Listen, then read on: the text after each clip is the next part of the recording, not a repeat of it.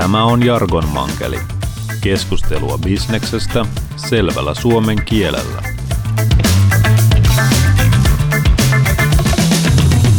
Tervetuloa taas Jargon Mankelin pariin. Minä olen Ossi Kurkisunen ja tänään puhutaan kriisiviestinnästä, kriiseistä. Ja vieraana on Ground Communications yrittäjä ja toimitusjohtaja Anna Sorainen. Tervetuloa.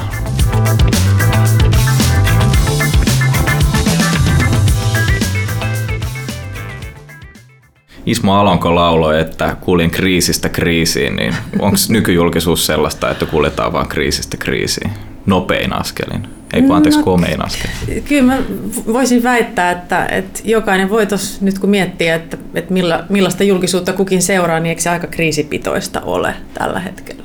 Kaikissa mm. medioissa ja sosiaalisessa mediassa. Joo. Myös. No tämä sosiaalinen media on tosiaan tullut isommaksi ja isommaksi öö, tekijäksi mukaan tässä julkisuudessa, mutta et, miten sä luonnehtisit tätä muutosta? Miten julkisuus on nyt oikeasti muuttunut? Uh, tota, Tuossa kirjassa mä tunnistan muutamia semmoisia trendejä, jotka, jotka tätä meidän julkisuutta nyt tällä hetkellä ohjailee. Ja yksi on tämmöinen hyvin voimakas tunnepitoisuus. Me eletään mielikuvien markkinoilla, jossa, jossa tunteella on aika iso merkitys ja tunne peittoa lähestulkoon aina järjen. Haluttiin tai ei, niin me tehdään päätöksiä myöskin aika usein tunteen perusteella. Toisin sanoen tutkimuksetkin kertoo sen, että, että me uskotaan sellaista sisältöä, jossa on paljon tunnetta. Ja, ja mitä negatiivisempaa ja mitä enemmän siihen liittyy sellaista pelkoon ja, ja, ja tota, semmoisiin niin voimakkaisiin negatiivisiin tunteisiin liittyvää sisältöä, niin, niin me olemme sen äärellä aktiivisempia ja me jaamme sen tyyppistä sisältöä useammin kuin, kuin mitään muuta. Ja, ja siinä on niin kuin monta semmoista tekijää, jotka, mm. jotka ikään kuin kumuloi sitä, sitä julkisuuden tunnepitoisuutta ja yleensä vielä niin kuin negatiiviseen suuntaan. Tosiaan sitä tunnepitoisuus on ensimmäinen tämmöinen trendi tässä tästä julkisuuden mm. murroksessa, niin mikä, mikä se toinen? Ja siihen tunnepitoisuuteen tietenkin vaikuttaa myöskin se, että on niin paljon audiovisuaalista materiaalia, joka luo niitä muolikuvia niin kuin paljon tehokkaammin kuin, kuin mm. ikään kuin teksti. No sitten siihen liittyy tietenkin semmoinen kuin vallan uusjako, jolla mä tarkoitan sitä, että, että se, että ketkä julkisuudessa pääsevät ääneen, niin perinteinen media on, on yksi osapuoli, mutta, mutta sekin on kokenut aikamoisen muodonmuutoksen ja aikamoisen kilpailun sitä kautta, että kansalaiset saavat sitä sisältöä tuottaa ja tekevät sitä aktiivisesti ja yhtä lailla eri alojen asiantuntijat. Eli meillä on jokaisella mahdollisuus rakentaa ikään kuin omaa mediaamme ja omaa asiantuntijaprofiiliamme kaikissa kanavissa. Mm. Ja, ja yleisöhän päättää sitten sen, että mikä sisältö on kaikkein uskottavinta ja mitä halutaan eniten kuluttaa. Yleisömarkkinat. Niin, Eli tässä on aika uusi, uusi tilanne myöskin perinteisen median näkökulmasta. Ja, ja no tietyllä tavalla se tarkoittaa myöskin sitä, että siellä on kaikenlaisia asiantuntijoita myöskin äänessä. Mm. Ja meidän tämmöisen perinteisen medialukutaidon rinnalla tarvitaan myöskin asiantuntijalukutaitoa tänä Joo. päivänä. No, mutta Mut se antaa mahdollisuuksia tietenkin myöskin niin kuin kenelle tahansa Kyllä. tulla ikään kuin valokeilaan. Mm, mutta jos ottaa, ottaa, ottaa esimerkiksi tämän vallan uusia on nyt, niin selkeää tietysti ehkä on, että perinteisen median valta on tässä kaventunut. Mm. Että enää mm. ei ole sitä portivartijan asemaa. Lehtitalot ei enää päätä, että kuka pääsee julkisuuteen ja kuka ei. Mm. Mutta tota, kuka sitä valtaa on sitten ottanut? Kansalaiset ja asiantuntijat yhtä lailla. Mutta mm. sitten on vielä tämä mielenkiintoinen ulottuvuus, että kyllähän sitä valtaa myöskin käytetään nyt sitten kulissien takana niin, että me ei edes tiedetä. Eli eri, erilaiset nämä ihana toi sun ilme, kun sä katsot, mitä, ketä niin. siellä kulissien takana on. Kyllä. Mieti. Ketä Bilderberg. Ketä, ketä siellä on? Joo. Mieti. Ei, sä tiedät vastauksia No, mieti esimerkiksi tota, näitä vaalikeskusteluja, että ketkä vaikuttaa mm, vaalituloksiin, on ne sitten Yhdysvalloissa tai, tai, tota, niin, mm. tai Brexit-äänestykseen. Siis erilaiset tahot, jotka haluavat ähm, tuottaa ähm, valheellista sisältöä ja vaikuttaa erilaisiin päätöksentekomekanismeihin ja, ja kansalaisten yleiseen mielipiteeseen. Siellä on aika paljon valtaa mm. ja se on se valta, mitä me ei tunnisteta tai me tunnistetaan se kaikkein heikoit. Joo. No, mutta jos mennään kuitenkin nyt tähän, tähän, että miten toimitaan tässä muuttuneessa julkisuusympäristössä ja, ja tota, sä oot hahmotellut, tos, tosiaan kirjoittanut kirjaa tästä aiheesta ja, ja, ja tota, tunnistanut sieltä erilaisia tämmöisiä kriisityyppejäkin. Mutta jos ajatellaan esimerkiksi meidän perinteisiä toimialoja, joita, jotka julkisuudessa jatkuvasti on negatiivisessa valossa ollut, että ajatellaan vaikka tota alkoa, Toinen oli nyt, lopulta sitten tuli tämä taksiuudistuskin, mutta, mutta taksiala oli semmoinen, jota moukutettiin ja kovaa. Mm. Niin mistä, mistä tämä kertoo? Siis tämä moukutus vai? Niin, paitsi moukutus ja, ja, ja tuota, mistä no, tässä on kyse? Siitä se, siitä se kertoo, että kyllähän niin kuin, äh, kun me eletään ajassa, missä muutoksen tekeminen on äärimmäisen tärkeää, niin samaan aikaan meidän julkisuudessa on sellaisia elementtejä, jotka vahvistaa meidän jokaisen omaa pientä poteroamme ja kuplaamme. Ja sieltä on kauhean ikävä kömpiä ulos mm. ja nähdä, nähdä niin kuin muita ajatuksia ja muita näkökulmia. Tässä on, se on niin kuin hyvin ristiriitainen tilanne.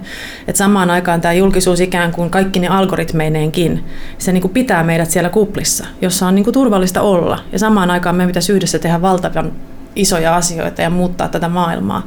Ja nämä kaksi trendiä vetää niin kuin eri suuntiin. No. Jokaisen meidän arjessa pienestä tai isossa mittakaavassa.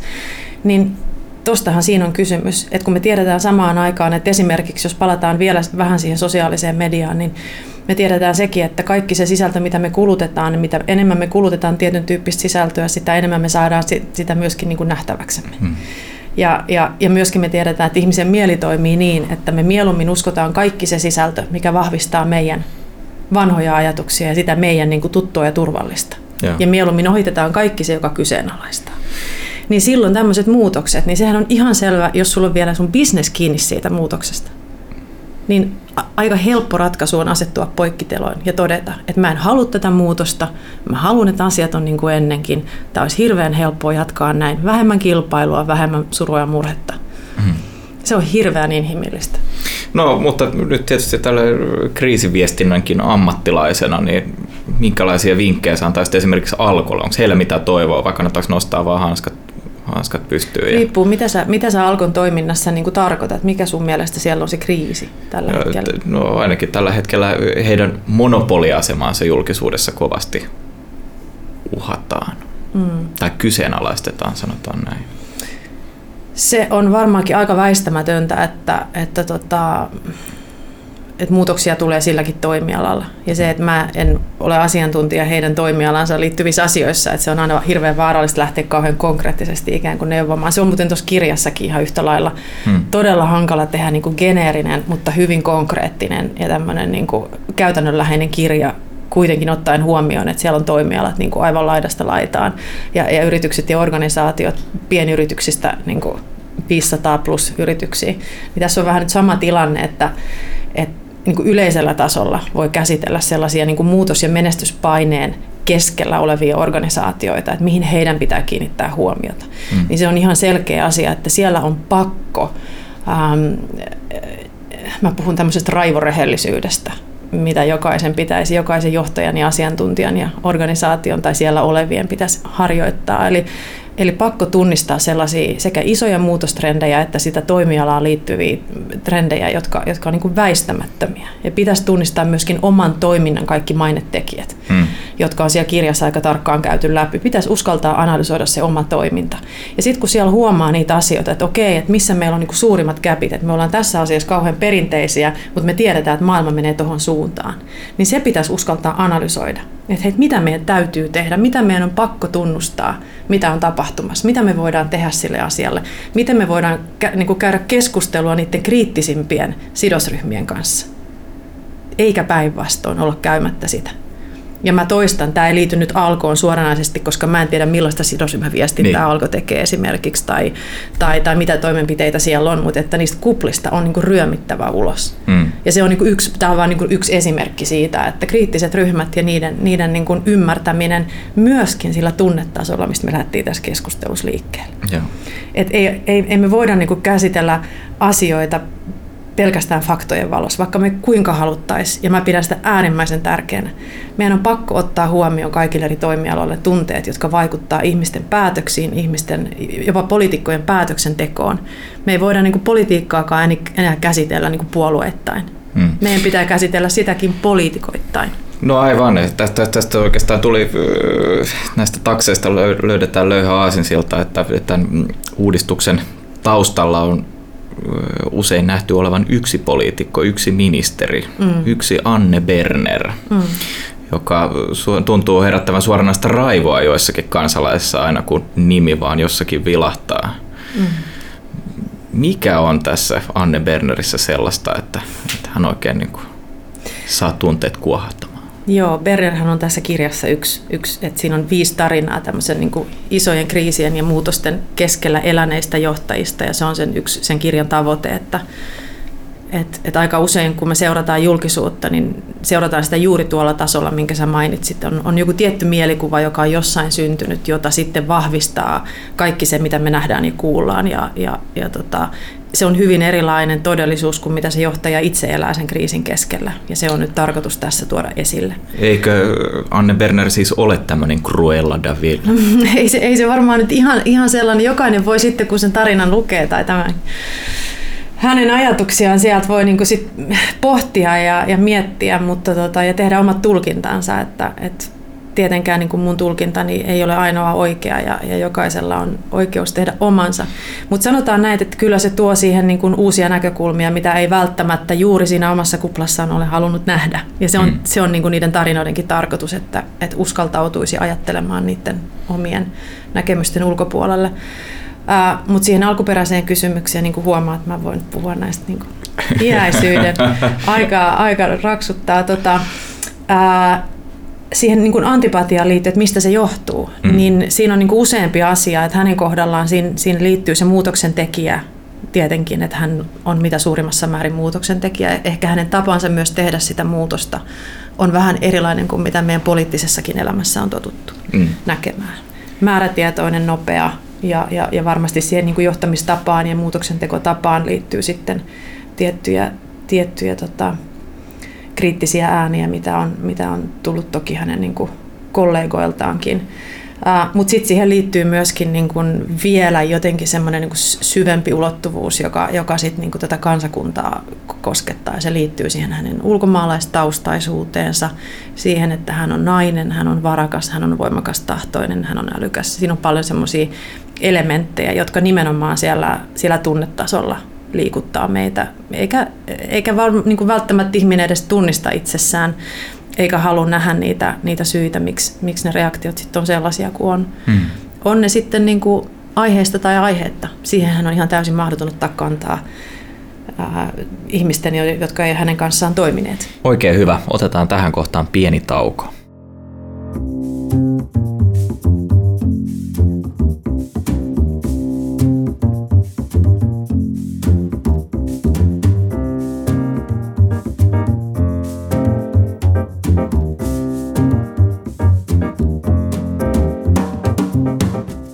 Minkälaisia viestinnällisiä eväitä nyt sitten on? Jos ajatellaan, että me ollaan puhuttu tästä me ollaan puhuttu Alkosta, takseista ja nyt Anne Berneristä, jotka on kaikki julkisuudessa pantu vähän ahtaalle. Äh, tota, no siis, se, se liittyy sen, sen niin kuin nykyjulkisuuden ymmär, ymmärryksen kasvattamiseen. Se on tietenkin yksi ihan, ihan tärkeä mm. asia. Ja siihen liittyy vielä sellaisia ilmiöitä, mitä me ei ole kauheasti tässä käsitelty, mutta niiden kautta ja ne ymmärtämällä voi valmistautua. Ja yksi on vastuullisuuden vaatimus. Keneltä sitä vaaditaan? Nimenomaan kaikilta toimijoilta tänä päivänä. Eli, eli tota, vastuuttomuudet tulee ilmi ennemmin tai myöhemmin. Kukaan ei voi tuudittautua siihen, että ei tästä kukaan kuule tai ei tästä kukaan tiedä. Ja se on hämmästyttävää, miten edelleenkin niin kun ei uskalleta katsoa sitä omaa toimintaa ja arvioida sitä tästä näkökulmasta. Uskalleta katsoa, että, siellä, että mitkä asiat meillä nyt, niin kun, että mikä meillä on hyvin ja mikä meillä on huonosti, mitä meidän täytyy tehdä, että me ollaan vastuullisempi toimia. Hmm tämä on niin kuin, kuulostaa niin yksinkertaiselta, mutta sitä ei läheskään kaikki tee. Eli se vastuullisuuden vaatimus, jota kuluttajatkin niin kuin ostopäätöksissään vaan niin kuin haluaa yhä enemmän. Ja tästäkin me tiedetään tutkimuksista, mm. että kuluttajat niin kuin tekee ratkaisuja myöskin niin kuin vedoten tämän tyyppisiin argumentteihin. Ja sitten on toinen on tämmöiset, mitä mä kutsun horjuvat hierarkiat. Me ei voida enää mennä, tämä, tämä, ainakaan suomalainen yhteiskunta tällä hetkellä, niin se, se iso titteli tai iso organisaatio ei suojaa. Se on melkeinpä päinvastoin. Että jos sä oot iso johtaja, niin, niin ei se tarkoita sitä, että sua ei saisi arvostella, se on oikeastaan päinvastoin. Yeah. Ja, ja täytyy niin kuin hyväksyä ja ymmärtää ja sisäistää nämä ilmiöt ja, ja, ja, tota, ja varautua niihin. Hmm. Ja, ja se, mitä tuossa kirjassa on yritetty nyt niin kuin avata, se kriisityypittely, minkä sä mainitsit, niin mä nyt uhkarohkeasti tartuin härkää sarvista ja, ja tota, totesin, että tämmöinen mun mielestä tarvitaan, jotta me ymmärretään, mistä ne kriisit syntyy, jotta me voidaan ennaltaehkäistä ylipäätään sitä, että ne tulee. Et pitäisi olla niin kuin rehellinen sen oman toiminnan suhteen, analysoida se, ja sitten kun sieltä löytää niitä kriisi- ja riskitekijöitä, tehdä niille jotakin. Tämä on mm. vastaus sun kysymykseen. Tämä on näin yksinkertaista.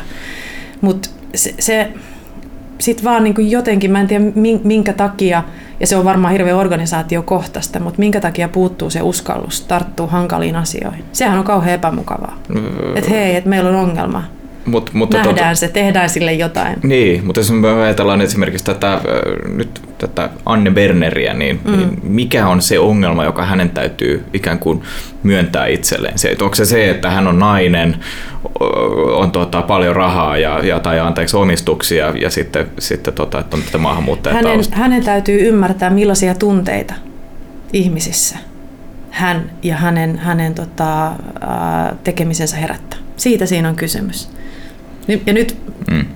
Alat varmaan huomata ikään kuin, että miten tämä niin kuin toimii. Eli siinäkin on kysymys siitä, että, että pitää ymmärtää ne kuplat, joissa ei häntä ymmärretä.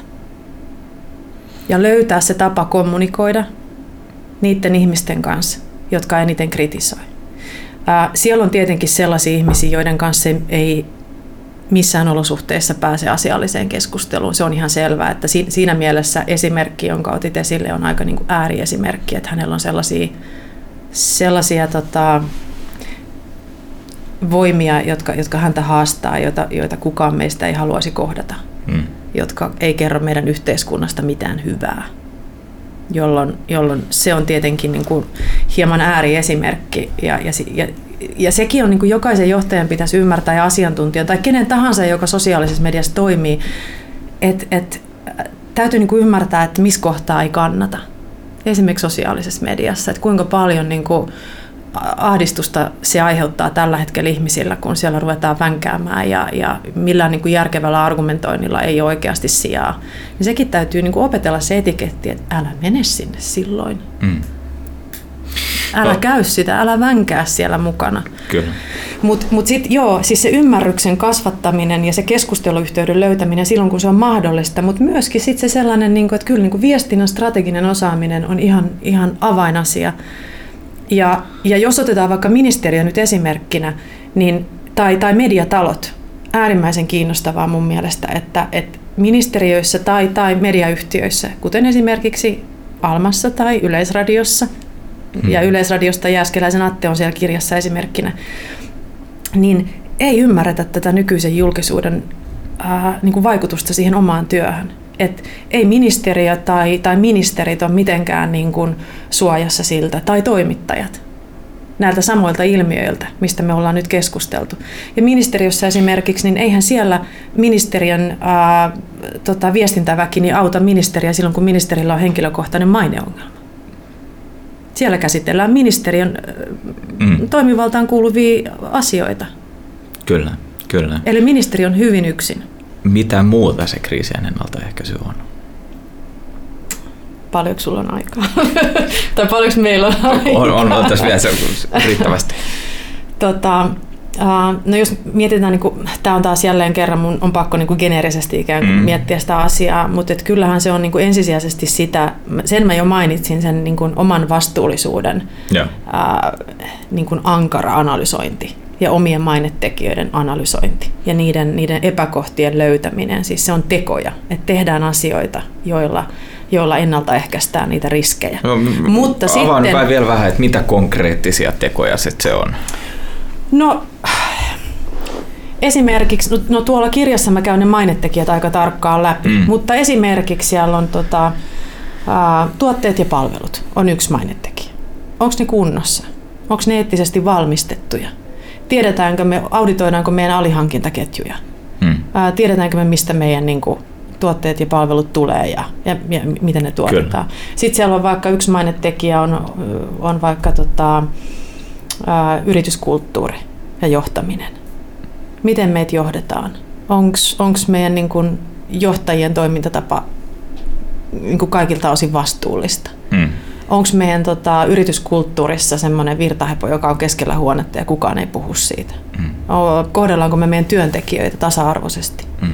Ollaanko me suvaitseva työyhteisö? Jatkanko? Mm. Siis tämmöisiä niin yksinkertaisia kysymyksiä, ja voin kertoa, miten hämmästyttävää on, miten harva yritys näitä kysyy, tai Joo. organisaatio. No, nämä on siis tämmöisiä niin kuin mainekriisin aiheuttavia Kyllä, tekijöitä. täysin. Ja siihen tuossa keskitytään nimenomaan. Eli tämä kriisien ennaltaehkäisy on pitkälti sitä, että öö, niin kuin hallitaan näitä potentiaalisia maineriskejä. Niin, mutta, mutta mikä on paljon paljon tärkeämpää on se, että kun uskaltaa nähdä ne riskit, mm. niin näkee myöskin sen toiminnan kannalta ne epäeettiset kohdat, mm. jolloin myöskin se oma toiminta ja sen vastuullisuus paranee. Mm. Eli tietyllä tavalla tämä on niin nurinkurista, että tämä nykyinen julkisuus kaikessa tässä absurdiudessaan, niin se pakottaa meidät vastuullisemmiksi, mikä on hemmetin hieno asia. Yeah. Meidän on pakko alkaa niin kuin tunnistaa niitä asioita, mitä me tehdään, miten me tehdään ja miksi me tehdään näin. Mm-hmm. Ja korjata niitä. Mm. Ja sen takia mun mielestä, niin kuin, että vaikka toi on kriisi viestinnästä, niin mä väittäisin, että en tiedä. No siellä on semmoinen, Groundissa tehtiin kyselykin johtajille, niin siellä ne arvioi, olikohan se nyt, mitä, muista väärin. Mun mielestä niin kuin melkein 40 prosenttia vastaajista sanoi, että kriisi olisi ollut estettävissä. Okei. Okay. Ja mä oon sitä mieltä, että se on vielä paljon isompi se prosentti, jos niin jaksaisi jaksaisi oikeasti niin kuin rehellisesti sitä omaa toimintaa analysoida. Mutta totta kai sen rinnalla palaan taas siihen sun kysymykseen, että miten, mitä voi tehdä, niin siis valmistautua, valmentautua, harjoitella – mitä harjoitellaan? Tarkoittaako se, että harjoitellaan niiden twiittien lähettämistä sinne No sitäkin, mitä suurimmassa määrin. Hyvänen aika kyllä tuolla no, niin mitä aika moni mitä semmoista voi, Niin, mutta mitä semmoista voi valmentautua? Että se, niin kuin, Onhan tiedät... meillä kuulla loistavia valmentajia, jotka auttaa niin kuin ihmisiä rakentamaan omaa digitaalista identiteettiään. Et siitä kyllä, mä voin sulle muutaman vinkin antaa, jos sä tarvit apua. Että... No tarvit tässä ja nyt. Mitä mun täytyy, mitä, mitä mun täytyy tehdä?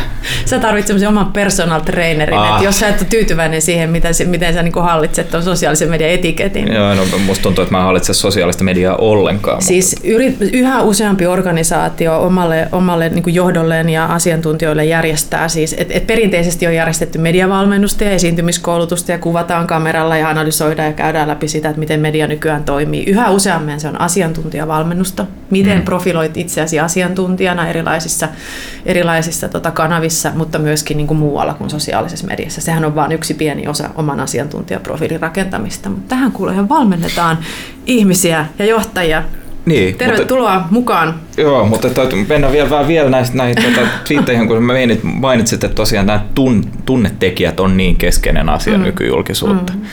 Niin minkälaisia tunteita me nyt sitten niinku halutaan herättää vastaanottajassa, kun me ollaan keskellä kriisiä? No niin, siis ei se ole, siinä kohtaa ei varmaan niin halua herättää enää mitä. Jos sä oot itse kriisissä, niin, niin kehottaisin, että koita olla herättämättä kauhean voimakkaita tunteita Mut mihinkään suuntaan. Se, mitä sun pitää, mikä sul pitää olla, ja mitä tuossa kanssa käsitellään, siis että et, okei, ihmisiltä vaaditaan johtajilta, asiantuntijoilta tämmöisiä yliinhimillisiä taitoja, mutta siis tunneäly on yksi tärkeimmistä taidoista siinä vaiheessa, kun sä oot sen kriisin keskellä.